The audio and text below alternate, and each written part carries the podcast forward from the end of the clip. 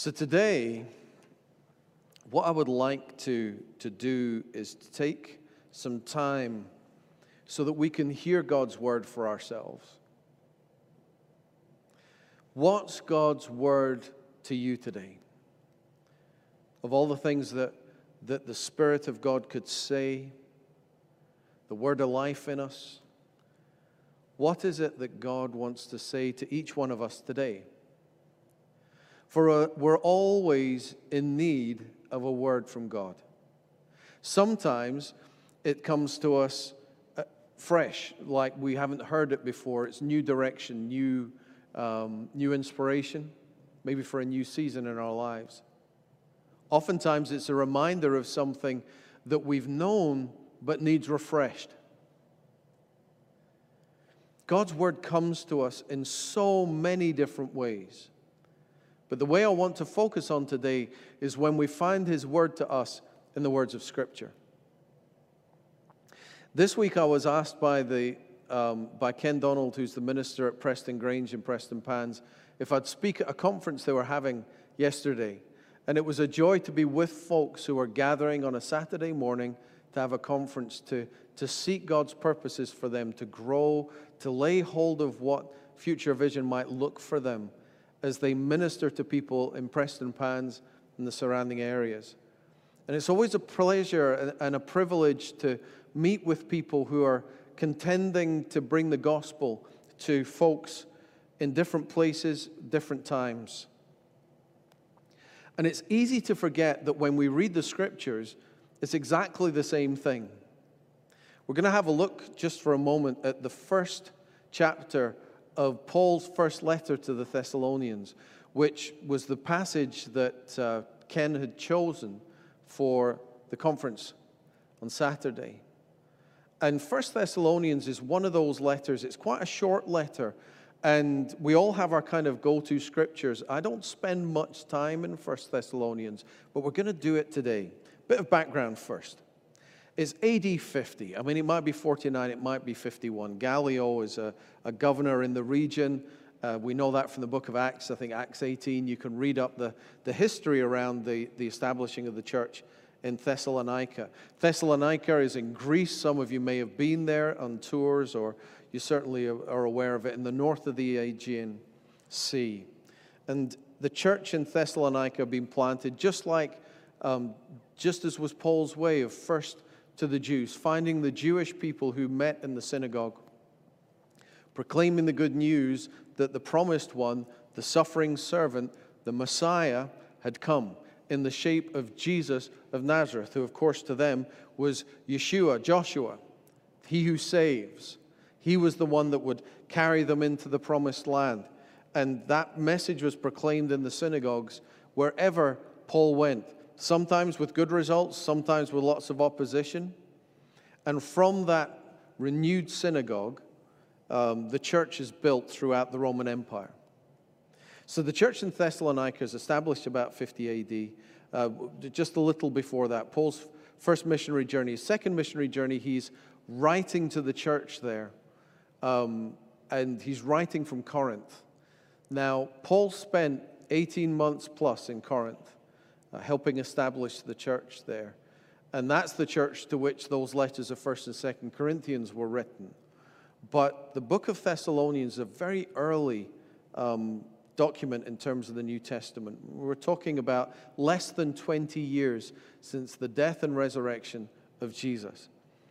And the lovely thing about 1 Thessalonians is that you can hear in it Paul's thanksgiving for the church that are there there's some challenges.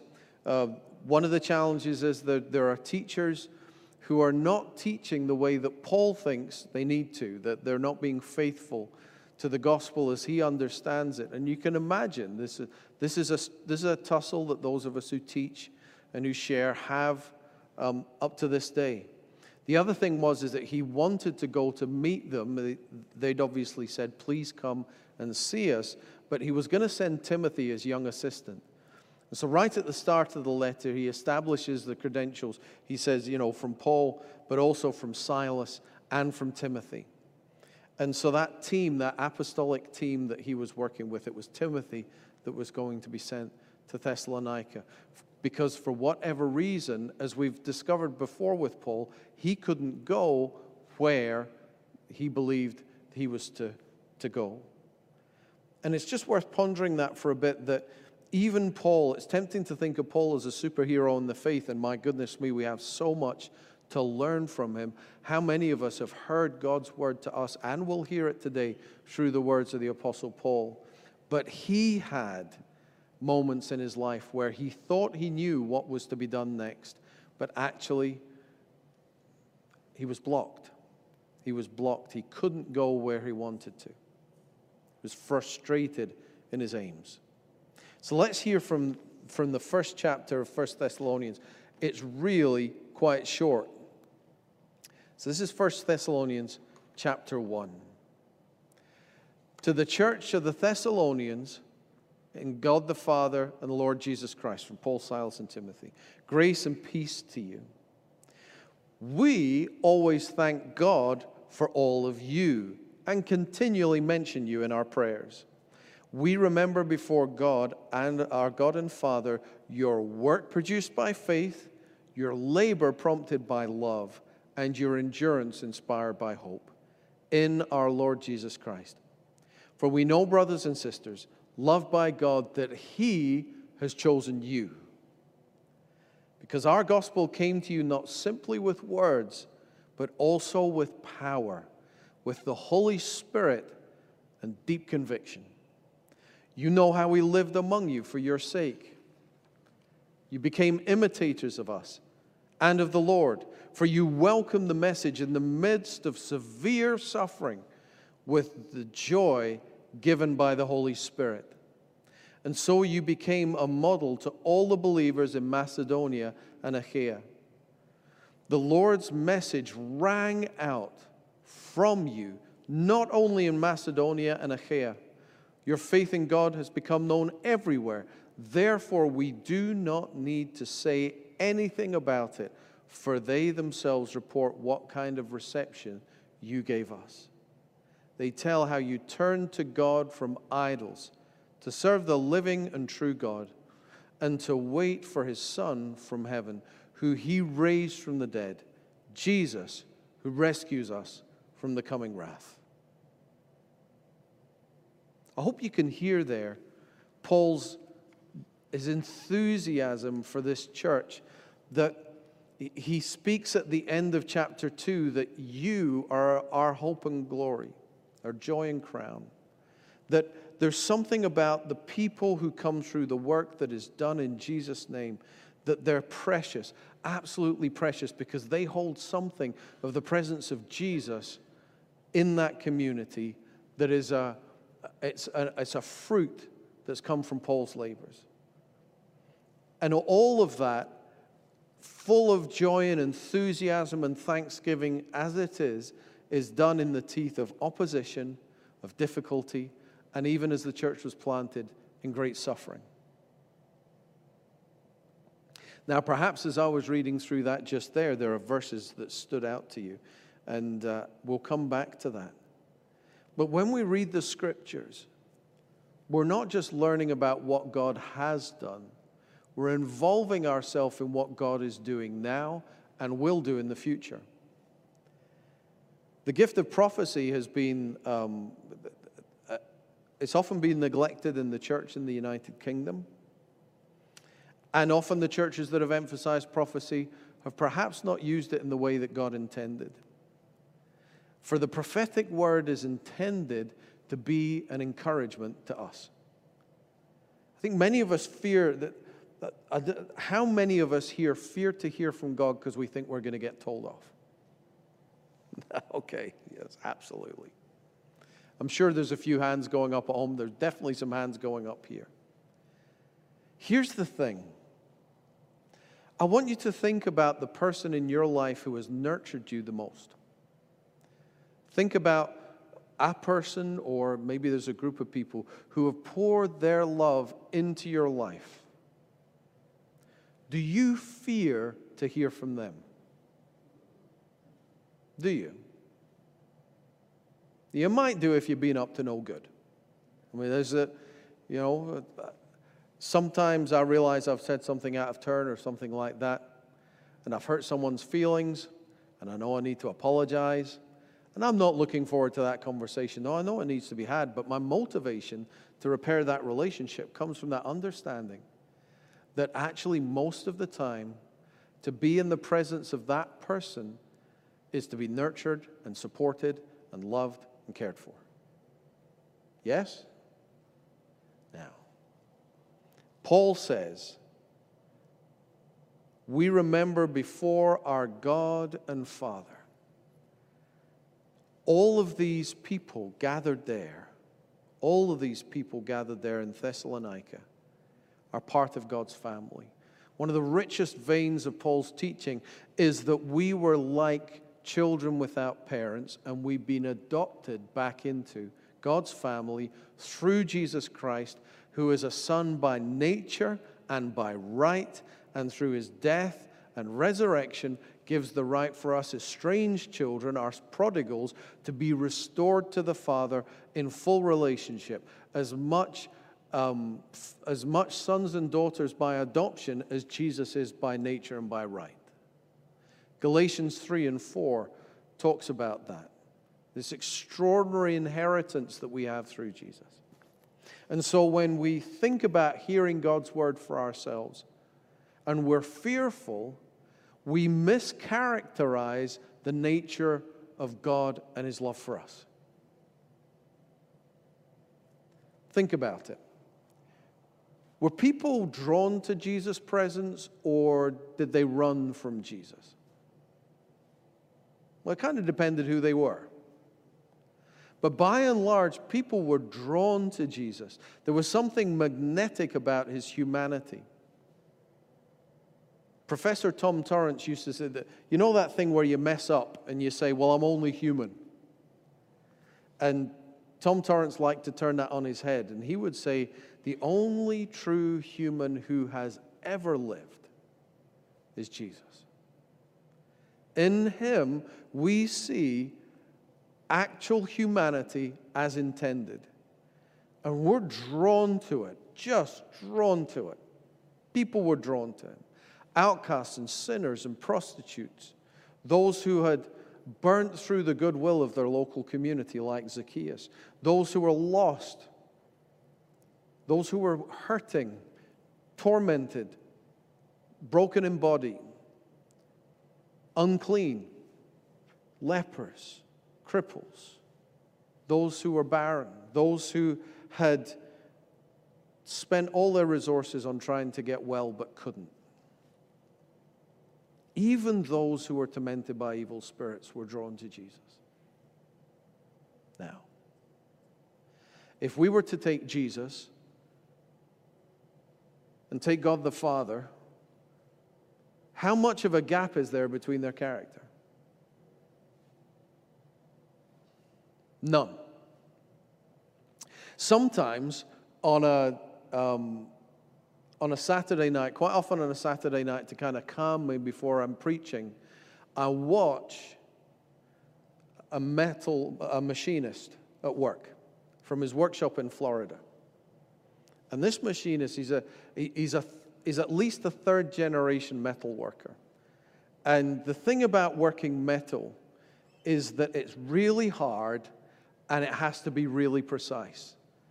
If you're working with wood, you can be a wee bit off, and I know the cabinet makers out there will be really cross with me because they love to get things just so. But when you're working with metal, if that thread is off by a half mil or so, it's not going to work. And he was setting up a flat surface, and he's got this granite flat surface that is perfectly flat.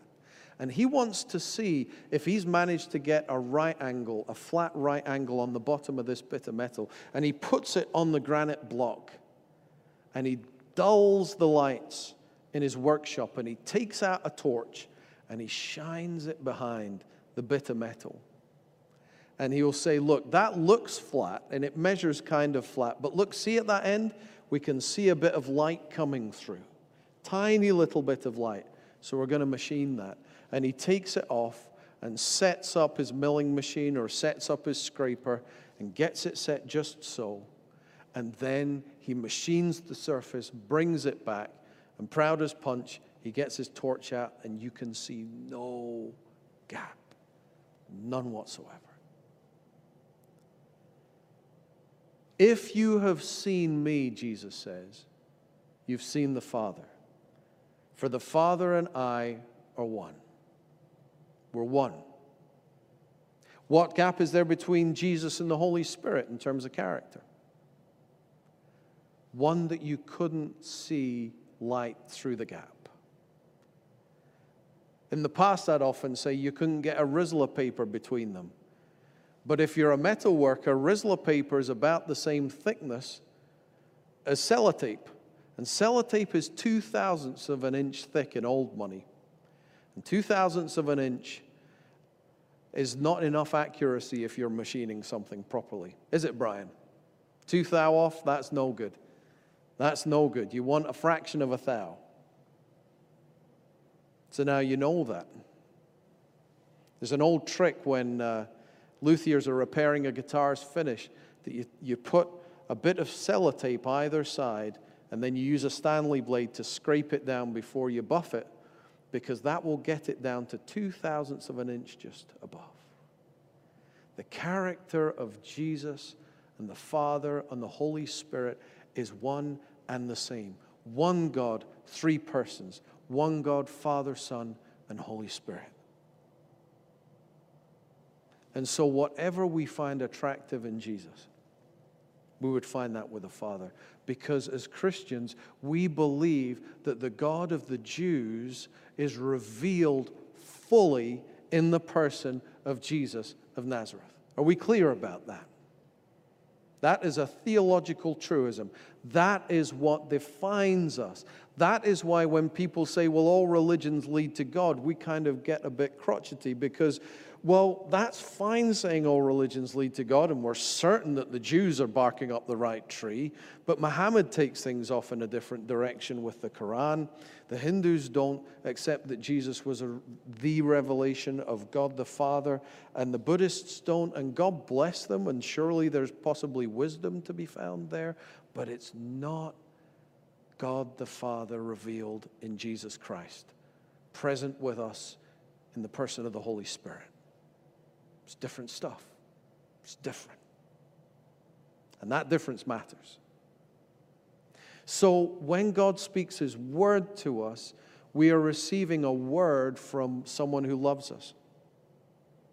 Sometimes in prophecy, Christians can get a bit Old Testament um, get a bit Old Testament prophet condemnatory. Now, understand that the prophets of the Old Testament existed in a particular time when God's people had been ignoring his word for centuries. And they hadn't just been deviating a little, they'd gone off in the wrong direction. They'd started worshiping other gods. They'd abandoned doing things as God intended. They were not observing the law, and they were harming the widows and orphans and aliens, the stranger in their midst. Things were absolutely opposite from what they should be. When that's the case, there'll be a stern word from God, and we need to hear it because that's how God loves us when we are far, far away. But most of God's word to us is encouragement and love and grace. Paul could have a tough word now and then, couldn't he? But when he was writing to the church here in Thessalonica, you can hear that overflowing joy he has for them. The primary thing he wants to do is to encourage them to keep on keeping on in Jesus, in the power of the Holy Spirit, one with the Father, so that they can continue the work of sharing the good news and being that renewed, new creation community in which everybody has a place. In that wonderful phrase, um, the mission statement of Carl Luke Christian Fellowship, where Jesus is Lord and everybody is somebody. So, what's God's word to us today? When we took the pews out, as you'll know, we made plaques Um, we, we chopped the, the, the pews that weren't bought in their entirety, the leftover bits, we've made plaques out of them, and they're finally here. You can buy them for yourself. Uh, get in touch with Colin Young if you're interested. I think we should find other bits of wood. Sorry, did I say? Oh, Colin Aitken. Thank you very much. I do need to get more sleep. Uh, get in touch with Colin Aitken, and he will be able to get a plaque to you. Um, some of us are also buying plaques so we can put them up around the church. So the church gets the money, but everybody gets to enjoy the plaque. Either way, I've got some of them here. Here's one. Here's, here's a beauty. Is this, is this one yours, Joel? Here we go. You're going to be able to see this. I think this has come from the Amplified Bible because you can tell the Amplified Bible because it always has phrases in, in brackets. Okay, no one has greater love nor stronger commitment than to lay down one's life for one's friends. Can you see that? Just gonna pull it back, push it forward. Oh, get the, get the focus in there. You see that? No one has greater love nor stronger commitment than to lay down one's life for one's friends. John chapter 15, verse 13. And maybe that's a word to you today. Is that one yours, Joel? Yeah. That's on Joel's desk. Here's one. Now, we bought this one, but this is a prezi for somebody but they don't know yet, so I'm not giving the game away. Here we go. Here we go. Can you get the camera on that one? We're going to switch across. A new command I give you love one another as I have loved you. So you must love one another. By this, everyone will know that you are my disciples if you love one another. John chapter 13, verses 34 and 35. And this one's particularly precious because that was William Irvin's favorite verse. His favorite verse. And sometimes when we were praying, he would just start up and say, A new command I give to you, to love one another as I have loved you. By this you'll know that you're my disciples. Amen. Okay. Bless William. This plaque's special. Um, Alice has given me this plaque, but we're going to be putting it up in the, in, in the church here in memory of Liz Martin. Some of you will know her as Lorraine Martin. Um, I had the pleasure of baptizing her earlier this year as she knew that her time was short. And her funeral was just before lockdown started, just before. And uh, Liz was a joy. This was her favorite verse. And we're going to put this up in the church in memory of her. Can you see that? And now these three remain faith, hope, and love. But the greatest of these is 1 Corinthians 13 13. And I know some of you will be going back. If I have not love, then I'm just a noisy gong or a clanging cymbal, or as Eugene Peterson wrote it, a squeaking gate. Love is patient and kind, keeps no record of wrongs. I mean, all these, maybe that's a word to you today. As I was preparing yesterday for the, um, for the, the time with Prestongrange, I noticed this verse we remember, this is from 1 Thessalonians 1, verse 3. We remember before our God and Father your work produced by faith, your labor prompted by love, and your endurance inspired by hope in our Lord Jesus Christ. There's that faith, hope, and love thing again. If you look through Paul's letters, you find it in Romans 5, it's, it's in Galatians. It's, it's worthwhile looking up. There's that, that it's almost like an early creed. It's a way that Paul organized his thoughts about what Jesus in us gives us. What does it mean to be in Christ? What does it mean to be a Christian? It's to have faith and hope and love. We remember before our God. Now, I'm going to read this again, but what I want you to imagine is that this is God's attitude towards you. Okay, so I'm going to change the tense a bit. I am proud of you, God says to you, for your work produced by faith, your labor prompted by love, and your endurance inspired by hope in my Son, Jesus Christ. Is that a word for you today? We have other plaques. We went through all of our favorite scriptures from Psalm 27, verse 13. I am still confident of this, that I will see the goodness of the Lord in the land of the living. From Jeremiah 29, verse 11. I know the plans I have for you, says the Lord. Says the Lord. Plans not to harm you, but to bring you hope and a future. Or from Second Chronicles 7:14, if my people who are called by my name will humble themselves and pray and turn from their wicked ways, I will turn my face towards them, hear their prayer, heal their land. So many scriptures. For God so loved the world that he gave his one and only Son, that whoever believes in him shall not perish, but have eternal life. For God did not send his Son into the world to condemn the world, but to save the world through him.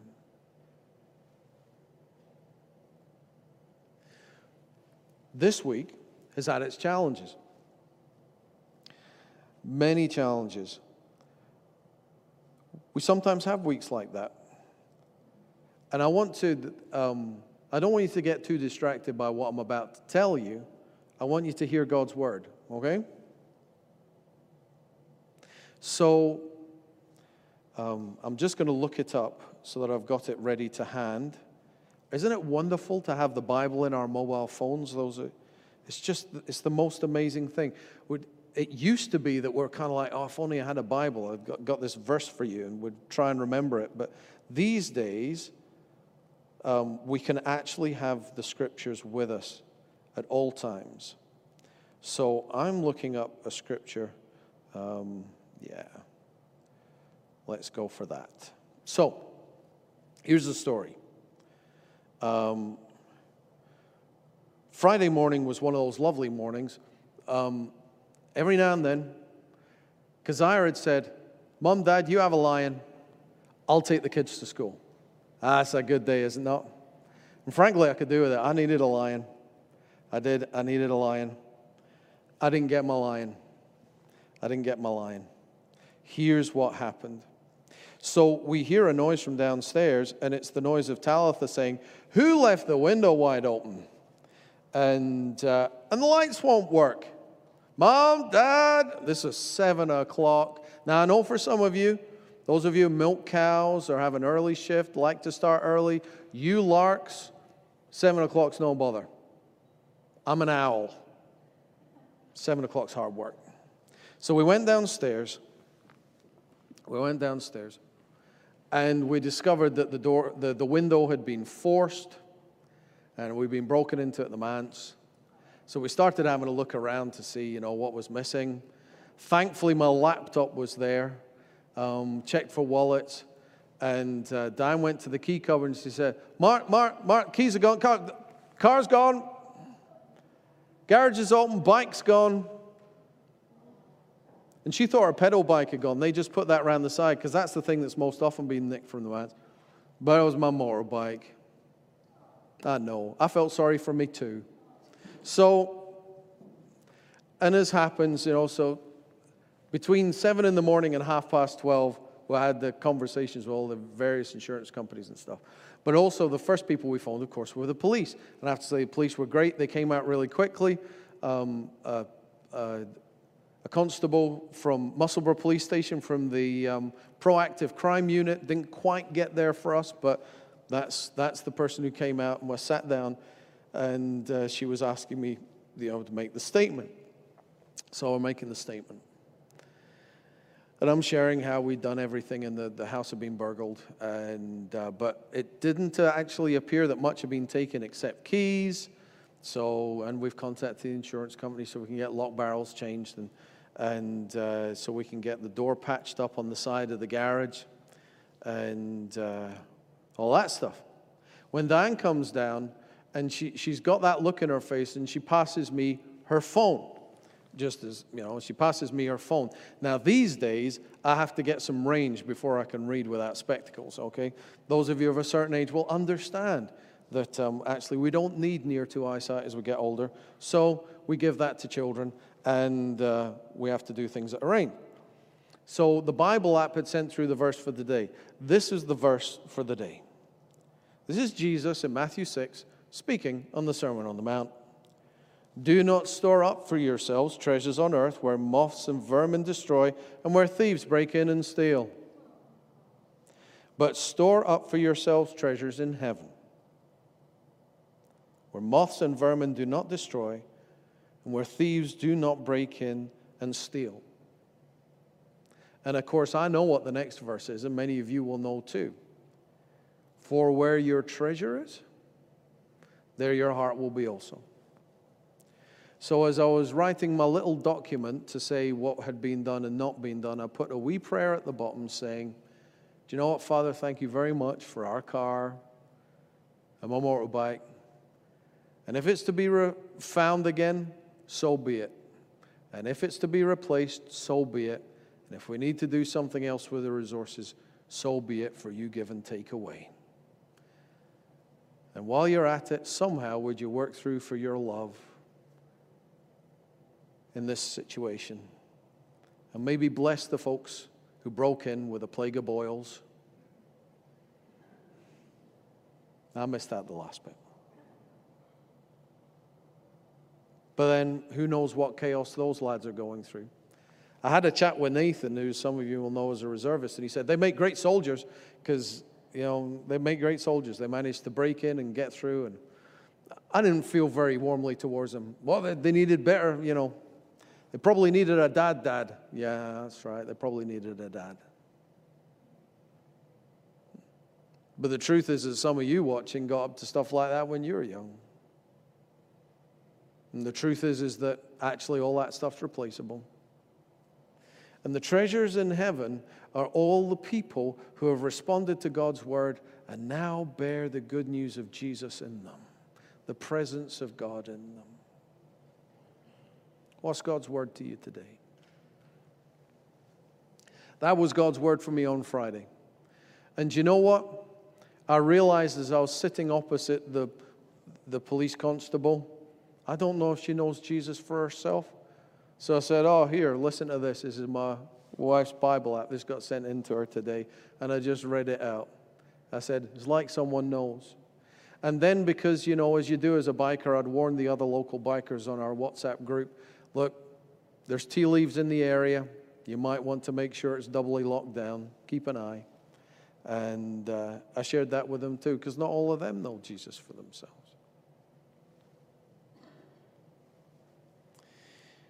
God's word to us. Of course, the word of God is living because the word isn't the word itself, it's Jesus. It's how that phrase or it's how that passage communicates the reality of God's love to us, that opens us to the presence of the Spirit in our lives, which leads us to Jesus, in whom the Father is glorified. And as we allow the Word of God to dwell in us richly, so that great engine room of Christlikeness is working in us. And everybody needs Jesus. Everybody needs Jesus. From the respectable folks doing their best, down to the folks who take stuff that isn't theirs to every single one of us. We all need Jesus. And how's that word being communicated with us today? So I'm telling you, I'm hoping that at some stage in the future, those lads who rode and drove off with our stuff, that they'll figure out that you don't store up treasures here on earth, but you store them up in heaven. And they'd figure that out for themselves. And they'd maybe have a story to share. Yeah. So, what's God's word to you today? I hope you've maybe heard it in the plaque or what we've read. I hope as we've shared that perhaps there's something being triggered in your, the, the, the Holy Spirit's brought to mind something. Maybe you need to know that underneath of the everlasting arms or that the Lord's your shepherd. Maybe as I've been speaking, your mind's been elsewhere, but God's been using this time to speak to you. Through Advent, what we're going to do is we're going to open up that, so long as regulations allow, we're going to have those Thursday nights of prayer during Advent. We're going to gather for worship and prayer every Thursday for Advent. That's what we're going to do. We made that determination. And of course, prayer is an act of war. Trusting in God's word is an act of war. There's been all sorts of chaos around this week because we are stepping into a fresh foot. And friends, I would encourage you when the battle is the hottest, one, you're doing something. You're doing something right. Second is that when there's a season for war, the King of Kings always shows up. You might not see him at the moment in whatever chaos you're in, but you will see him. You will. And I pray that for us as a local church, as a church in this locality, as a church nationally, in Scotland and the UK. I noted that with the restrictions down south, our brothers and sisters in England can't do this at the moment, gather as you guys are gathered here today. And the Archbishops of Canterbury and York have called the English church to prayer. And I'm quite happy to take that as a call from the British church. It's time to pray. It's time to pray. For however long we are in the restrictions we're in, we're going to need to take a way forward. And may each one of us hear God speaking to us in these days. May we pray.